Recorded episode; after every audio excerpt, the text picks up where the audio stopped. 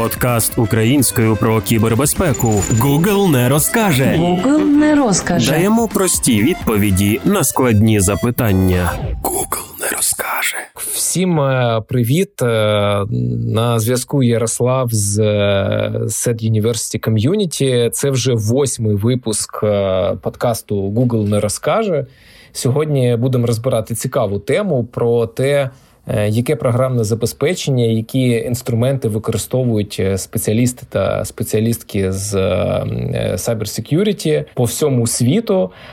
І у нас сьогодні давно такого не було, але у нас такий випуск з двома експертами, дуже крутими. Дуже радий, що ви до нас доєдналися. Перший експерт це Святослав Лецін. Він security інженер в Ялантісі. А другий експерт це Іван Соколов. Він, до речі, учасник нашої спільноти.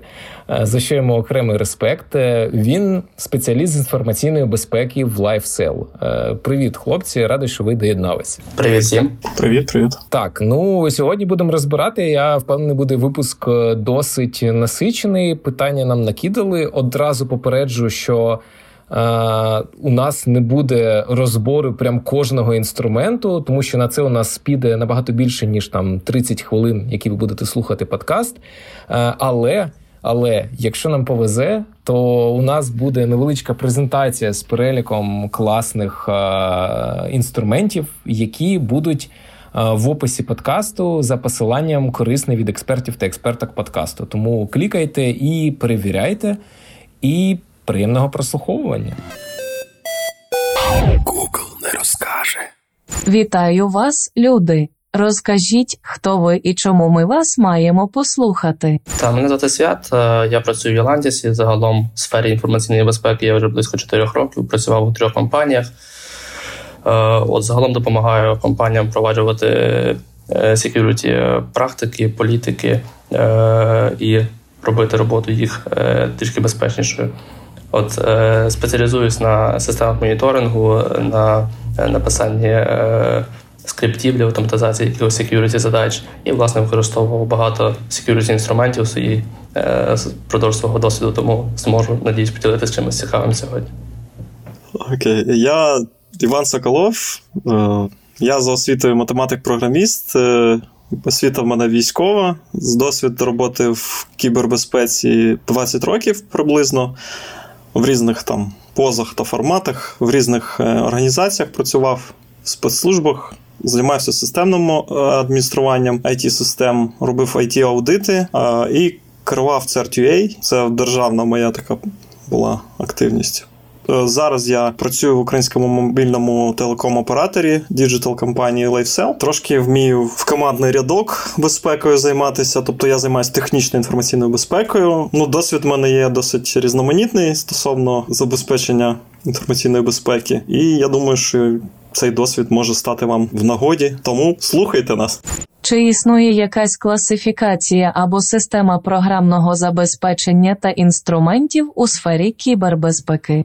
Е, я розкажу про те, чим працював я е, безпосередньо. Я думаю, є така класифікація, вона досить умовна, але вона є. Я думаю, основні софти поділяються на декілька напрямків. Це е, якісь е, допоміжні інструменти для роботи з логами, напевно, як от CM або якісь ще більш точкові системи для роботи з логами, для їх транспортування, зберігання, е, парсингу, нормалізації і так далі. Далі це, напевно, сканери. Це дуже великий розділ е, програмного забезпечення, який містить дуже багато різних інструментів. Сканери бувають як і для веб-додатків, так і для мереж. І загалом вони їх дуже багато, і в них різні функції. І я думаю, також, якщо говорити вже про Red Team сторону.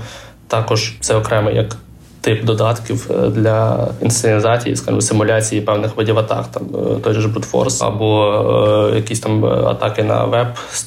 Додатки, симуляція веб у вас 10 і і такі схожі. Саме софт уже для ред команд для тестування на проникнення і так далі. Напевно, з моєї сторони це все. Я б доповнив, що є багато інструментів, які вже інвентаризовані, і вони для зручності, для тих, хто займається саме там якимось певним аспектом кібербезпеки. Наприклад, Red Blue Teamить, або там пентестить щось, або веб-сайт якийсь, е, то він може в розділ відповідний заходити деяких великих Вікіпедій в форматі Вікіпедії викладених матеріалів. Це Metasploit Unleashed, це стандарти, такі як OWASP, PTS, вони вже у вигляді великих е, вкладених дерев можна їх відображати, читати. Це Pentest Wiki, це Penetration Testing Framework, PTF, скорочено, можна загуглити всі ці слова, які я зараз скажу, і ви знайдете ці веб-ресурси. Також це XSS Pilots є е, сайт з кросайтових трюків там е, різних. Open source е, Security Testing Methodology, називається OSS TMM. Мітря матриця. Всі, мабуть, про неї знають, чули. Вона описує не тільки тулзи, а й техніки, які, які е, якщо ви хочете, е, то за допомогою цих tools або їх поєднання можна виконувати. І osintframework.com теж добрий ресурс такий, е, дуже ну, багато всілякої інформації містить. А що стосується українських, е, то hackyourmom.com, сайт український. Е, фахівці з кібербезпеки склали там досить такий цікавий перелік, можна загуглити і не знаю, на правах реклами, мабуть. Хай вони там, може, і не все виклали, проте досить повний перелік різних утиліт. Загалом це все. За якими критеріями варто обирати програмне забезпечення? На що звернути увагу? Критеріїв безліч. Насправді, в залежності від постановки задачі, від того, що тобі треба зробити, від того, хто замовник, від твоєї компетенції, від того, ти зараз будеш е, намагатися захиститися або нападати, від того, що вимагається замовником. Тобто наскільки глибоко треба в цю е, нору да, проникати, там наскільки повно або глибоко треба доопрацьовувати чиїсь матеріали, або вперше торкнутися якоїсь комп'ютеризованої системи, е, дуже це впливає на перелік інструмент, інструментів, і вони всі майже вже винайдені і є. І просто треба знати або вчасно знайти. І дуже часто простий пошук в Гуглі, він від того, коли ти знаєш, що ти шукаєш, він тобі одразу допоможе. А якщо ти не дуже розумієшся, то ти можеш отримати не дуже інструмент, який підходить, і твій шлях до результату дуже подовжується. От Це дуже часто зустрічається для новачків, коли нема досвіду.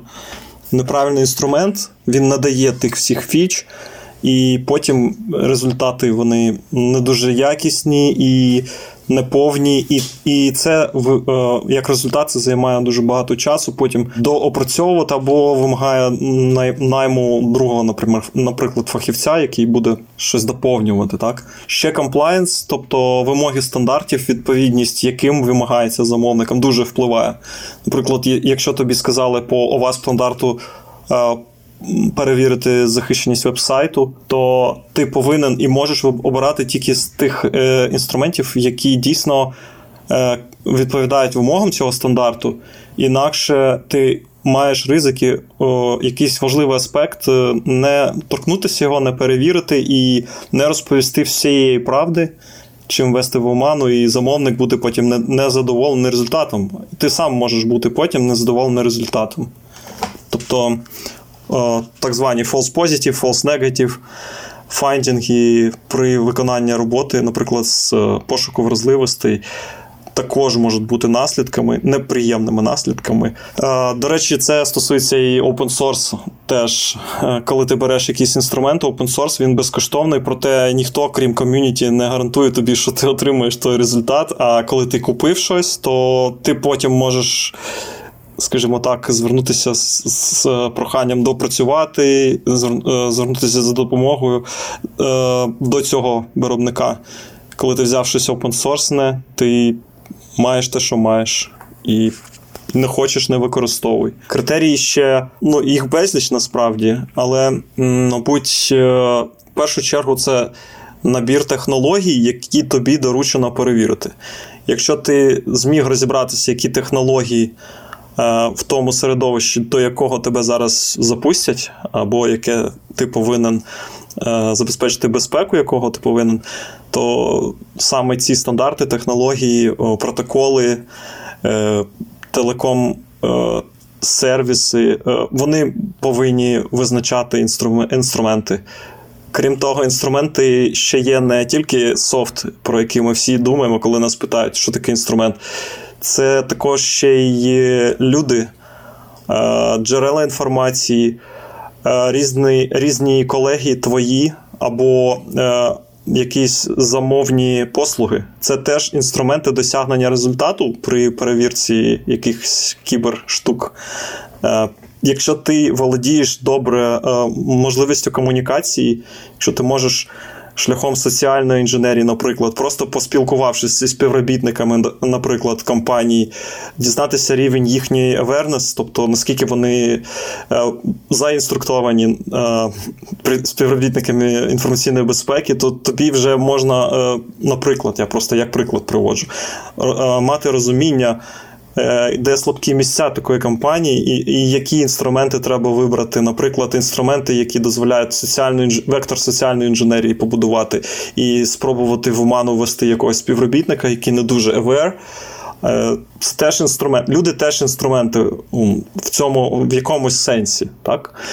Тобто спеціаліст з інформаційної безпеки це не тільки хардовий чувак, який знає в консольну команду, і він може ні з ким ніколи не комунікувати. Е, та я ще хотів би доповнити про open source. Е, є дуже багато інструментів платних, там е, комерційних рішень. Якщо ми говоримо саме про щось велике, вже там фаєрволи, CM, SOAR і так далі, антивіруси.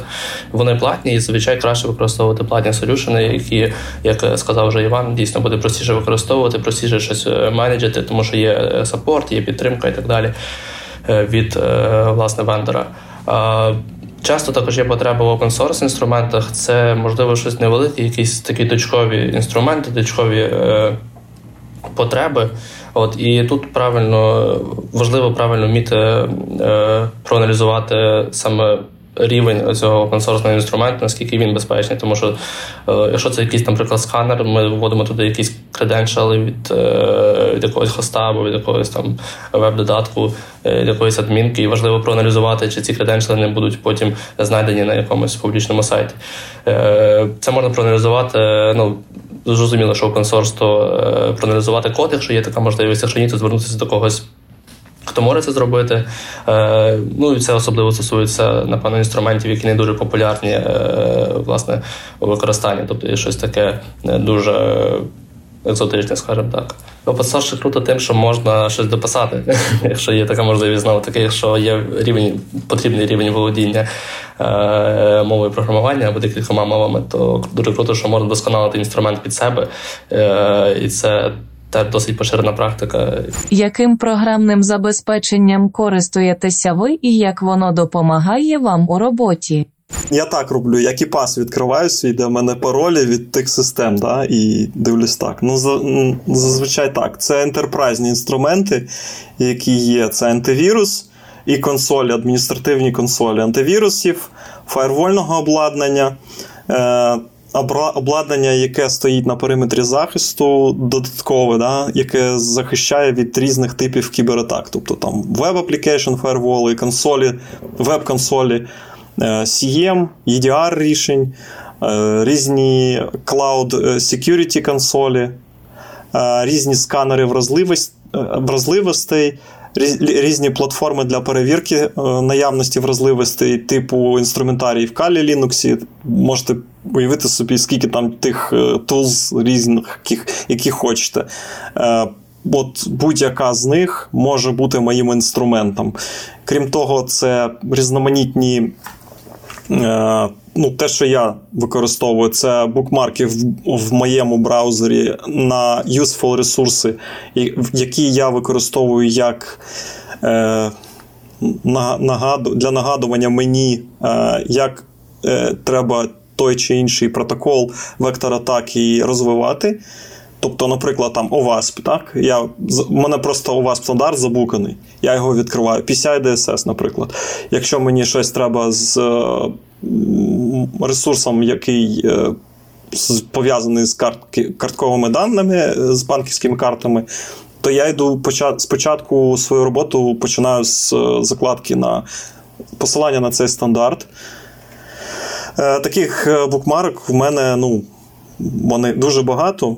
Тому от е, всі ті useful ресурси, які ви знаходите, типу там Shodan, наприклад, е, якщо мені треба зовнішній вектор атаки, я сканую через веб-консоль сканера е- ентерпрайзного, а вектор атаки допрацьовується через е- букмарки в браузері. Е- Це різноманітні сайти, типу Райпа, тобто там, де ти можеш пробити якийсь е- IP-адрес, домен і так далі. Domain Tools, їх безліч насправді. BGP інформацію подивитися. Е, на будь-якому е, ресурсі, пов'язаному з пентестами, можна подивитися, наприклад, дуже добре працюючи і з вели, з великою ймовірністю, ті, що будуть successfully executed всілякі пайлоди, це теж е, ресурси. Е, Крім того, це е, е, сайти, які е, містять е, стандарти. Наприклад, коли треба е, розібратися, як працює той чи інший протокол, ти лізеш в RFC. Тобі треба достовірно перевірена, правильно написана документація. Якщо ти не знаєш, що зараз повинно бути в тому чи іншому полі в дампі пакетів, які ти зібрав вже, наприклад, або зараз збираєшся зібрати, ти не знаєш, куди дивитись. І ти не розумієш, коли ти привів до нештатного спрацювання ту чи іншу технологію, або логіку роботи якогось е, програмного чи апаратного забезпечення. Для цього. Е, ну, е, якісь нормальні е, ресурси інформаційного характеру зі стандартами дуже підійдуть. Е, дебагери різні. Це різні хактулзи, вже більш спеціалізовані, типу Burpsuit, наприклад, щось таке. Це різноманітні сендбокси, те, що потребується кожен раз, коли ти вивчаєш якусь штуку, яку підчепив якийсь користувач. Е, за нього запустити Payload Delivery формат, який він отримав по пошті, е, спробувати це на собі. Е, це доводиться часто. Мережеві утиліти командної строчки, це пінг звичайний, мережеві сканери, типу TCP-Dump, типу, ну там, не знаю, NMAP, ZMAP, які хочете. Wireshark той же самий. Е, вони теж дозволяють е, там розуміти, як працює мережева сторона. Якщо треба щось з DNS працювати, то утиліти, типу DNS Yanum і так далі. Тобто їх дуже багато. DNS Dumpster, побрутити DNS-зони святе. І, от, наприклад, я працюю в digital компанії, у нас е, є свої розробники, вони не роблять таємниці. Е, як написаний код е, від мене. Да? Я можу подивитися е, вихідні коди, тобто результати статичних динамічних аналізаторів коду і їх звіти. Цих аналізаторів по критеріям, які я сказав, що мені потрібні, я отримую, я дивлюся на загальні правила, чи вони дотримані в вихідних кодах. Тобто статичні динамічні аналізатори коду тулзи, які використовують regression test, які реалізовують regression тести, е, які, в яких е, тулзи, в яких фіксуються результати QA, тобто перевірки функціональних якихось е, речей. Чи чи дійсно цей цей код, цей софт, цей application, наприклад, мобільний application, виконує те, що від нього сподівались спочатку. Е, для того, щоб я, як спеціаліст безпеки, міг сказати, що він я його зламав, цей мобільний додаток, наприклад. Е, мені треба розуміти, а що очікувалось. Е, очікувалось. І я в залежності від цього можу розуміти, що зараз я привів цей софт в якийсь нештатне, нештатне функціональне або сайт, наприклад. Крім того, ну, інструменти це хакерські дистрибутиви Linux, Unix. Це теж це цілий набір, так, це як зв'язка тих відмичок. Е, береш один дистрибутив і в ньому один набір. Береш той же дистрибутив, але платну enterprise версію, там набагато ширший набір. Е, він дозволяє більш оптимально. Скажу так, не не, не скажу, що оптимально, але ближче до оптималу, до оптимуму зробити свою роботу. Е, зазвичай, ну, наприклад, от у Калі є е, інструменти там в платній версії, вони просто більший набір, більш актуальні набори тих експлойтів і так далі. Веб-сканери, сканери вразливостей. Передаю передаю мікрофон, я втомився. Свят. Жигів. Е, ну так як я працюю в Blue Team командах команді і відповідаю в основному за там систему моніторингу, за роботу з інцидентами, з логами, е, з якимось скануваннями, то е, цілком логічно, що одним з основних моїх інструментів це є cm системи soar системи системи з управління і менеджингу менеджменту логами. Їх великої кількості і так далі. Е, далі це робота з інцидентами, це якийсь інцидент менеджмент системи. Це може бути як проста там Jira, так і якісь більш просунуті е, системи, які збирають KPI, збирають різні метрики, е, вираховують SLA і так далі. Е, далі, безумовно, це сканери, великий розділ. Е, це може це Йдеться як про сканери е, коду, так і про сканери там е, залежностей, е, сканери вже готових додатків, сканери мереж, хостів, їх велика кількість, і їх потрібно використовувати, я вважаю, як в процесному підході. Тобто це має бути якісь періодичні сканування, ну якщо цього, звісно, вимагає завдання. Також різні сервіси в клауд, клаудних провайдерів, е, різні знову таки сервіси, які відповідають за моніторинг, за якісь превентивні заходи безпеки, якісь там написання рулів е, і так далі. Е, далі, напевно, це вже більше в розслідування інцидентів саме різні інструменти, які надають інформацію про той, той чи інший ресурс, е, той чи інший соурс, там IP, е, домен, URL, різні там е, IP локапи, DNS локапи і так далі. Шодан, також який згадував Іван. Сендбокси, безумовно, дуже важливий інструмент, також особливо в розслідуванні інцидентів і е, в процесі якоїсь там е, форензики і збору е, інформації про малвар. Ось, напевно, в основному так все з моєї сторони. Які навички потрібні від спеціаліста чи спеціалістки, щоб використовувати кібербезпековий софт? Е, я думаю, що е, е, важливо перш за все вміти читати документацію будь-якого інструменту, якщо вона є. Тобто, це розкриває документація і Google. Це розкриває більшу половину питань, які виникають під час використання якогось інструменту. А друге дуже фундаментальне поняття це розуміти взагалі, що інструмент робить і як він це робить, принцип його роботи, що він шукає. Е, якщо він щось шукає, і е, яким чином це відбувається. Тобто, якщо це якийсь беремо умовно сканер, ми маємо розуміти, що він може знайти. Як він це шукає, і можливо деякі взагалі результати цього сканеру будуть нерелевантні для нашого там е, об'єкта сканування. Да? І ми маємо це е, також е, детектити, тобто це помічати. І для цього власне потрібно розуміти сам принцип роботи сканера, як він працює. Е, як він знаходиться вразливості. Якщо ми говоримо про якусь е, тулзу там для симулювання атак, е, там брутфорс візьмемо, та маємо розуміти, що таке брутфорс загалом. Тобто нам тула напише.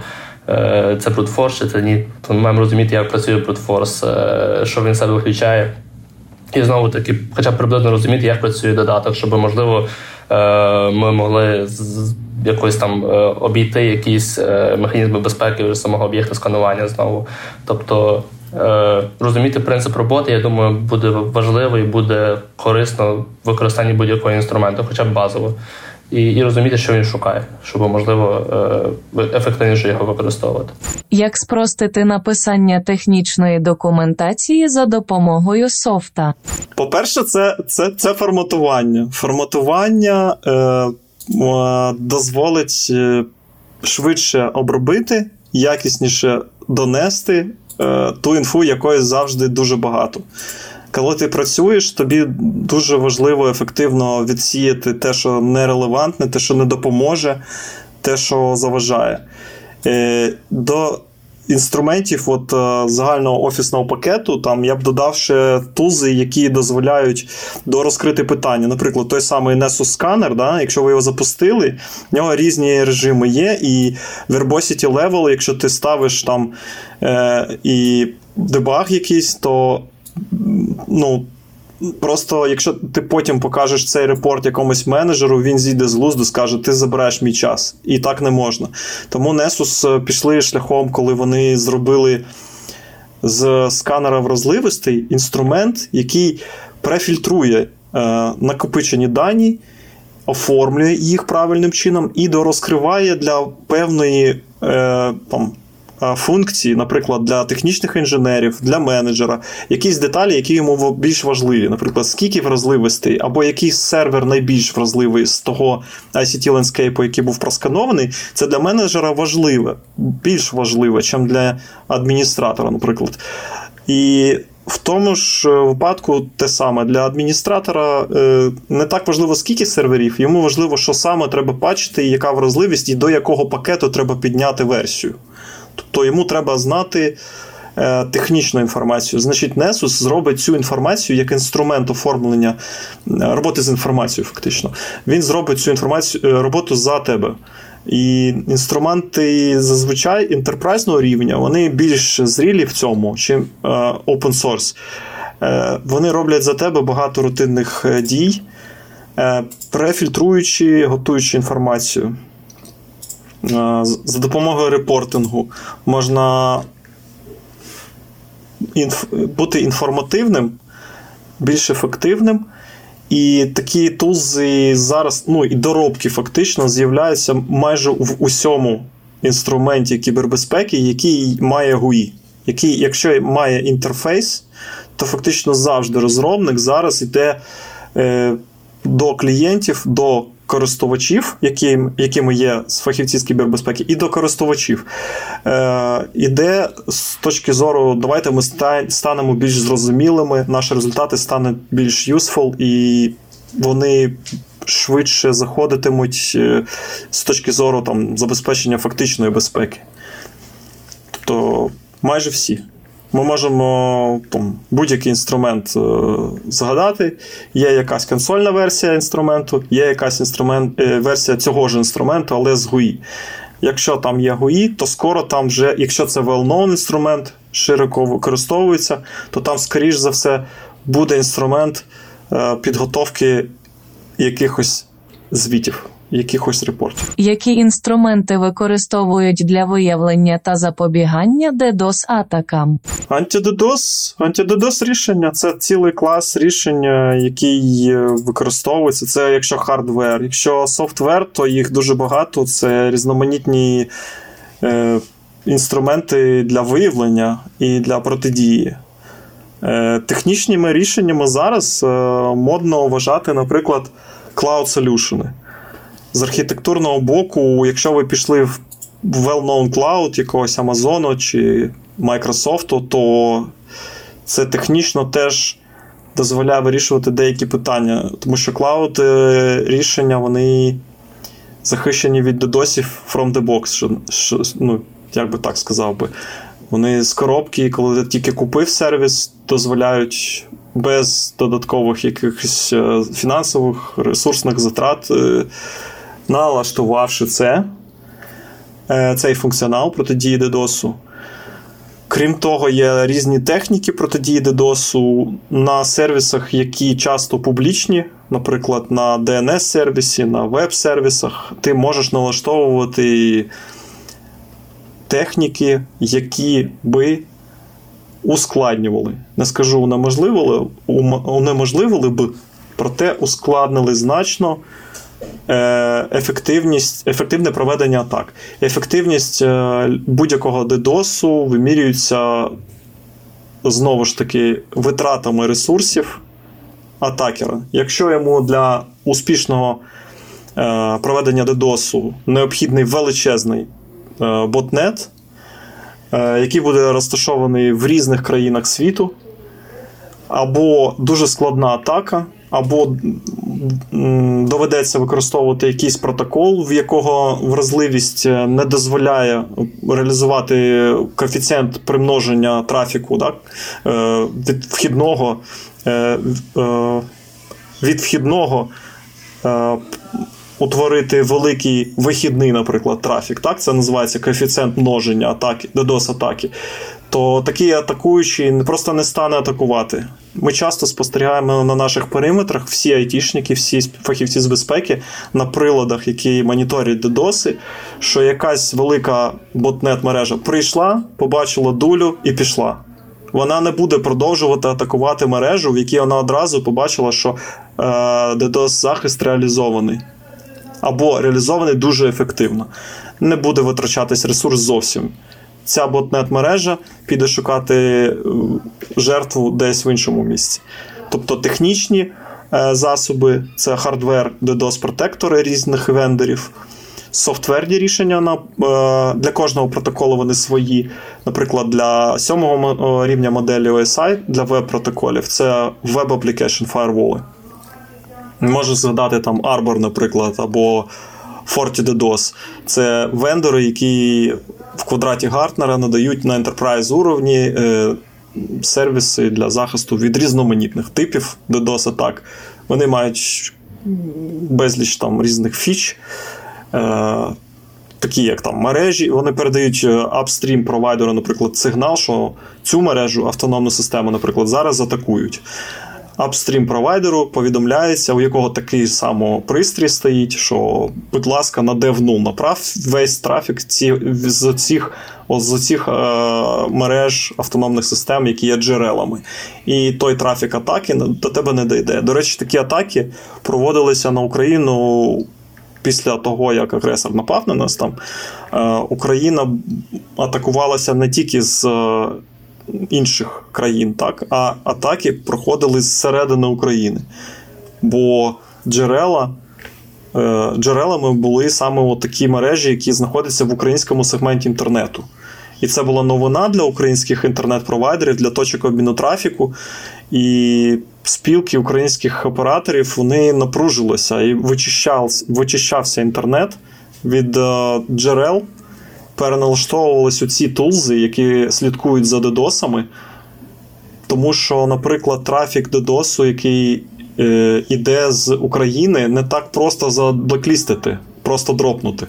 Бо ти фактично маєш значний ризик просто дропнути користувачів, не пустити їх на свої сервіси.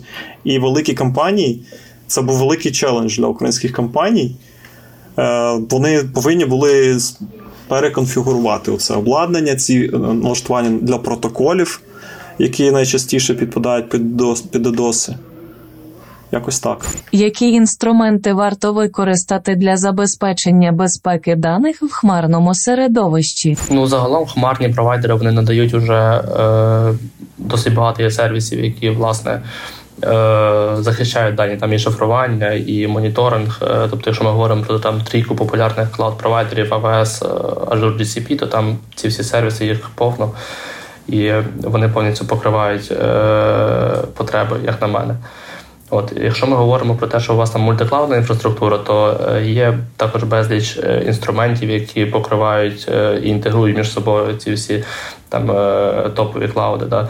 Якщо це не якісь дуже рідкісні провайдери. От, якщо ми говоримо, що треба захищати інформацію саме від е, е власників, е, ну від клауд-провайдерів, е, то е, тут вже напевно складніше буде. Е, Насправді я думаю, що це,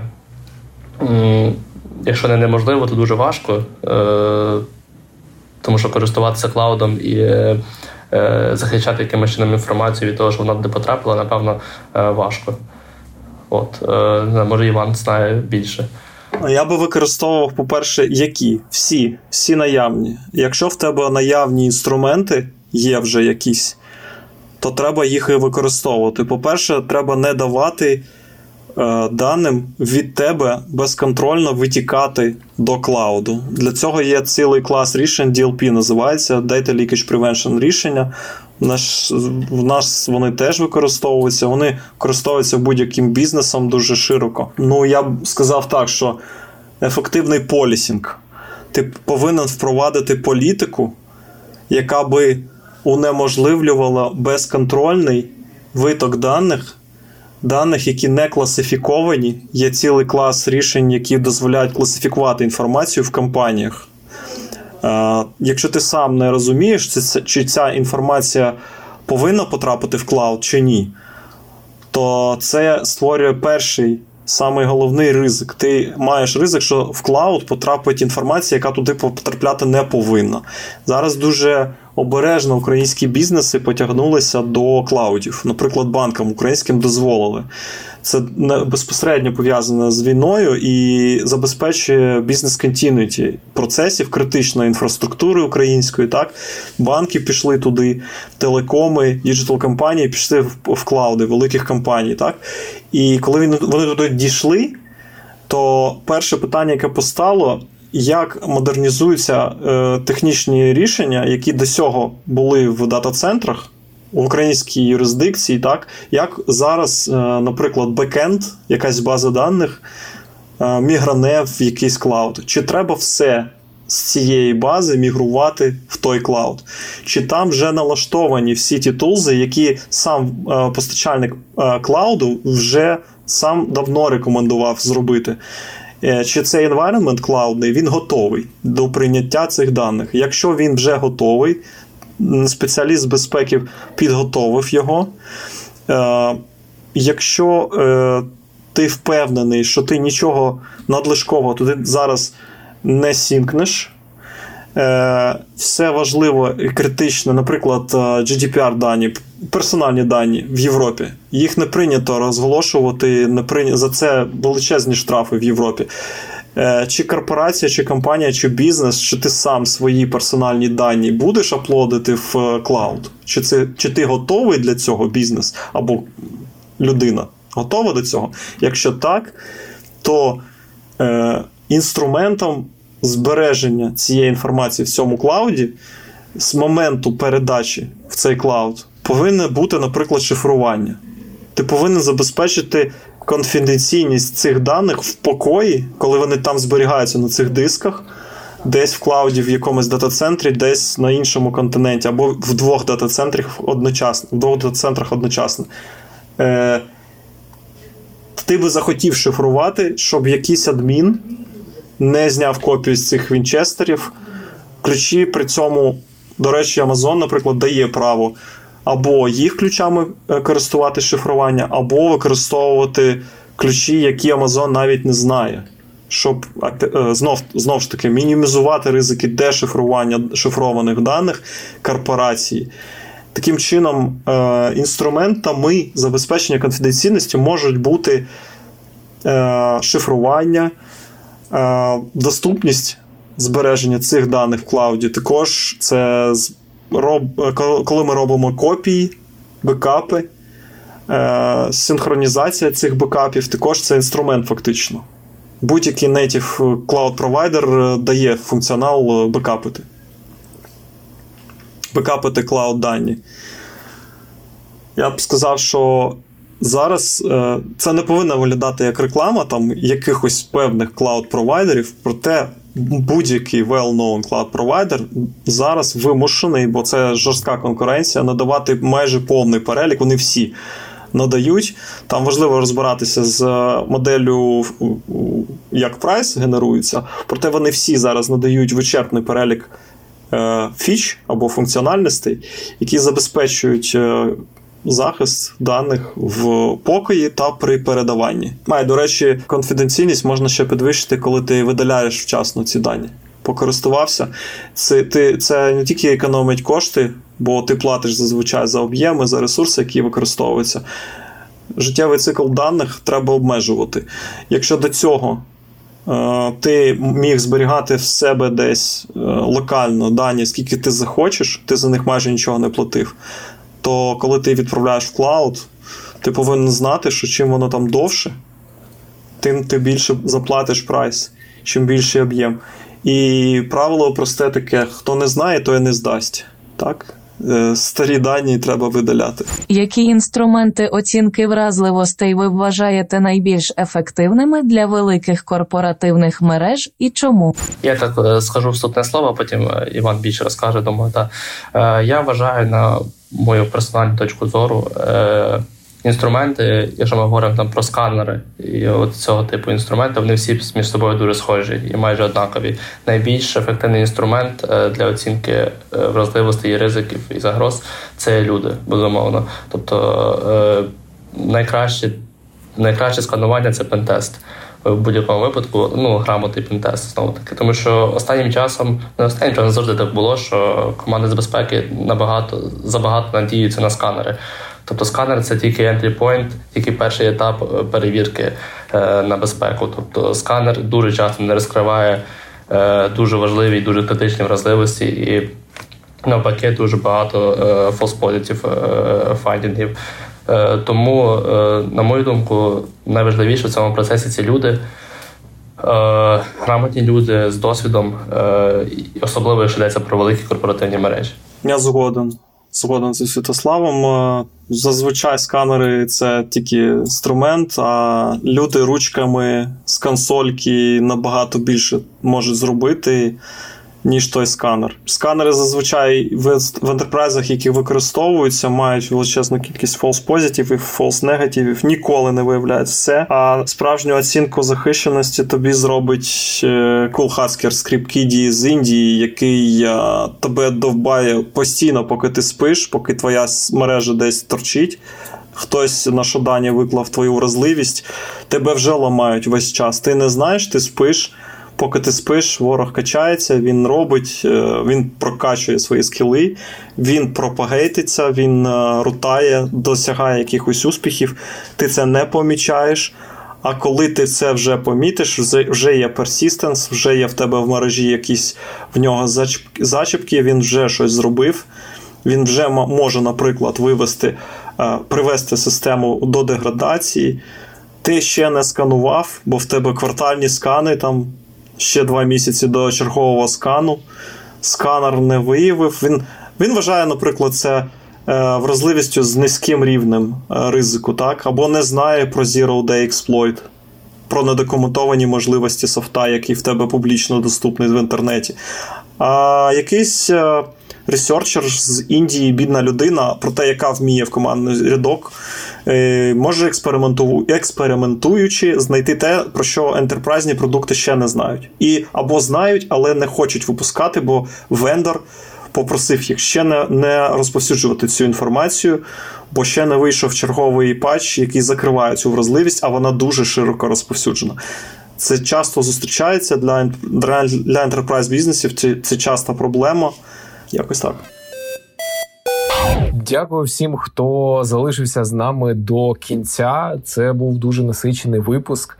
Е, дуже багато назв сервісів, е, програмного забезпечення. Все це ми спробуємо зібрати на Notion сторінці е, з корисними матеріалами, який лінк на який буде в описі до цього випуску. Якщо ви щось пропустили, то ви, звісно, завжди можете знайти в Е, спільноту Set University і задати питання там. Тоді ви зможете задати їм питання, а можливо навіть домовитися за якусь менторську сесію, за консультацію платну. Я зараз продаю послуги, і це завжди добре. Бо так ми розвиваємо український it ринок.